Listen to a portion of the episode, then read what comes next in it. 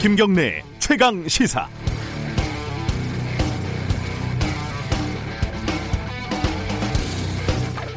(10년) 전 한명숙 전 총리 사건이 다시 수면 위에 올라왔습니다.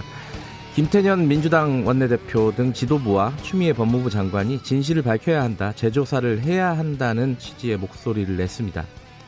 미래통합당에서는 확정 판결을 뒤집으려고 하는 것이냐, 법치주의를 위협하는 거대 여당에 오만합니다. 이렇게 비판을 했었고요. 어, 이 사건을 직접 취재하고 있는 기자로서 정치권의 논쟁을 보면서 두 가지 정도 생각이 들었습니다. 하나는 한명숙 전 총리가 돈을 받았냐 안 받았냐의 문제와 검찰의 수사 과정에 대한 평가는 분리할 필요가 있다는 겁니다. 한 전 총리가 무죄든 유죄든 검찰의 수사 과정에서 불법적인 강압, 회유, 공작의 의혹이 있었다면 그건 그 나름대로 진상이 밝혀져야 합니다. 우리가 살고 있는 민주주의 문명사회는 검사든 경찰이든 그 누구든 범죄자를 잡는다는 명분으로 또 다른 범죄를 저지르는 것을 용납하지 않습니다. 두 번째는 대법원 확정 판결도 무결점의 진리가 될 수는 없다는 점입니다. 사법 질서는 사회를 유지하는 중요한 약속이지만 그 사법 질서도 당연히 반성과 성찰의 대상이 돼야 합니다. 사법농단 사태에서 확인했듯이 재판에 재판이 거래의 대상으로 여겨졌던 사례가 분명히 있고 한명숙 전 총리 사건도 그 의혹에 포함돼 있습니다. 수많은 재심 사건도 여전히 엄연히 존재합니다. 어, 지금 상황을 보면요. 첫 번째 문제, 검찰의 수사 과정에 문제가 있다는 주장과 의혹은 뚜렷합니다. 하지만 두 번째 문제, 대법원 판결을 바꿀 증거는 아직 없습니다. 첫 번째와 두 번째는 분리돼 있지만 또 연결돼 있습니다. 수사 과정에서 문제가 확인된다면 법적인 재평가가 다시 필요하게 될 수도 있는 거겠죠. 지금 한명숙 전 총리가 무죄냐 유죄냐를 놓고 싸우는 건 소모적입니다. 이미 제기된 의혹, 수사 과정에서의 문제점을 확인하는 것이 더 중요합니다. 5월 22일 금요일 김경래 최강 시사 시작합니다.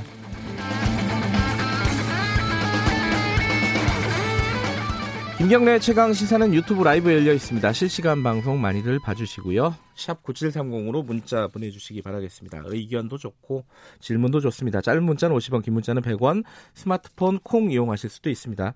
오늘 1부에서는요, 브리핑 끝나고 일본이 또 맨날 하는 얘기지만 독도 영유권을 주장을 했습니다. 호사카 유지 교수와 함께 어, 일본의 속내가 뭔지 좀 짚어볼게요. 2부에서는 내일이 노무현 전 대통령 서거 11주기죠. 음, 다시 돌아온 노무현의 남자 이렇게들 많이 부르죠. 더불어민주당 이광재 당선인 스튜디오에 초대합니다.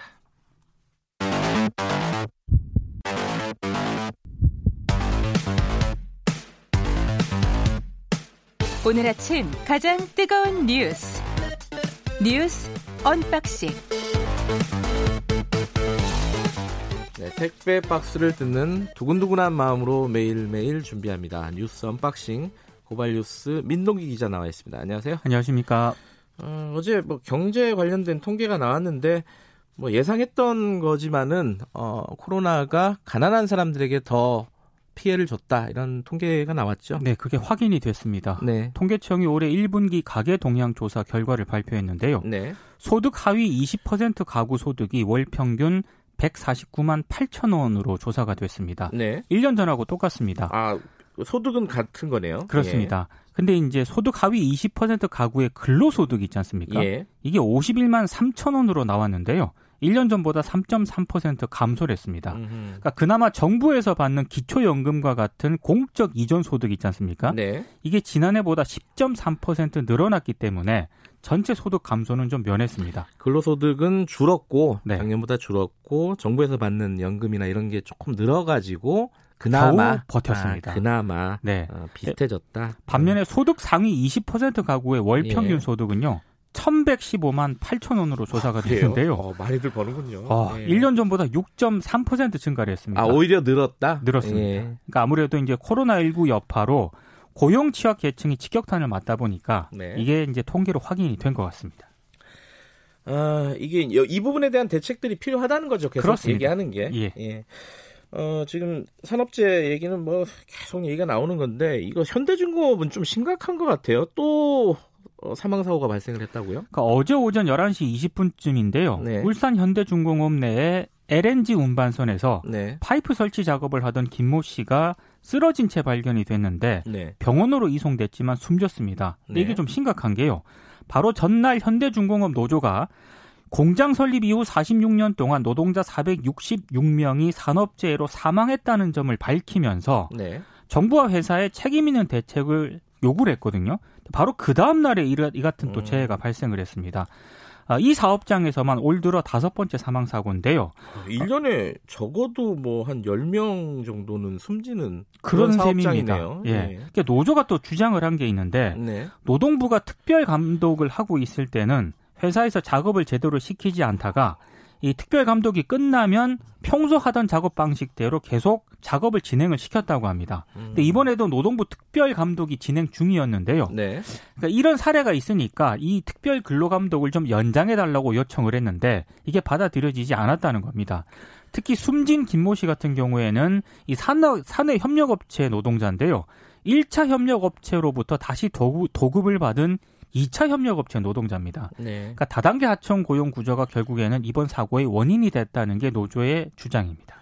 그 이천에서 그 화재 참사가 났을 네. 때그 중대재해기업 처벌법 이게 빨리 마련돼야 되는 거 아니냐 이런 얘기들이 또 나왔다가 또쑥 들어갔어요. 예. 예. 21대 국회에서는 좀 진지하게 논의를 해야 되지 않을까 싶습니다. 얼마 전에 보니까 이천 장례식 합동 분향소 사진이 아무도 없는 사진이 있더라고요. 아, 예, 예, 예. 예. 뭐 코로나 뭐 그런 영향도 있긴 하겠지만은 사람들한테 관심이 멀어졌다는 얘기겠죠. 그렇습니다. 예. 어제 KBS가 어, 한명숙 전 총리 사건 관련된 그 한만호 씨 돌아가신 네. 네, 그분의 인터뷰를 공개를 했어요. 방송이 안 됐던 인터뷰더라고요. 그러니까 예. 2011년 6월 13일 날 KBS가 한만호 씨를 이 부모의 자택에서 만났거든요. 그러니까 감옥에 있다가 나온 한만호 씨를 찾아간 거죠. KBS 그렇습니다. 기자가. 예. 아, 그때 이제 그 시점이 어떤 시점이냐면 한명수 전 총리의 불법 정치자금 사건 1심 재판이 진행 중이던 때였습니다. 네. 아, 이제 한만호 씨 같은 경우에는 다른 사건으로 복역한 뒤 바로 출소한 날이기도 네. 한데요.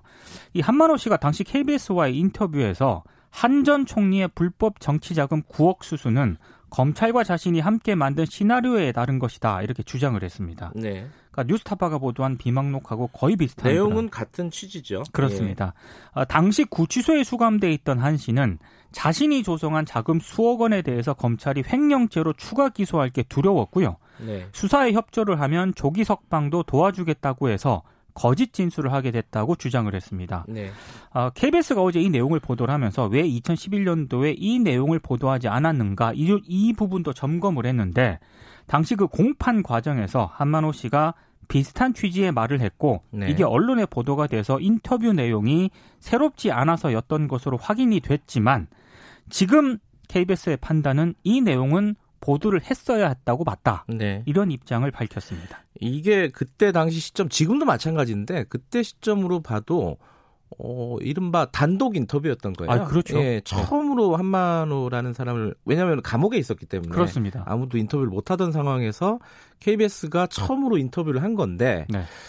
그거를 보도를 아예 안 해버렸다. 뭐 네. 비중을 어떻게 가는가는 또 판단의 문제이겠지만 그거는 그때 당시의 판단이 뭐랄까 너무 소극적이지 않았나라는 네. 생각이 듭니다. 어쨌든 KBS는 지금 생각해 보니 보도를 했어야 한다 이렇게 판단을 했고 지금이라도 공개한다 이런 취지였죠. 앞으로 추가 취재를 하겠다는 음. 입장도 밝혔습니다.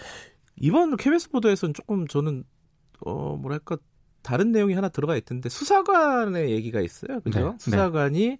당시에 검찰 수사관이죠. 그 한만호 씨를 1대1 마크를 했다. 24시간. 그렇죠. 네. 아, 그 부분이 좀 특이하더라고요.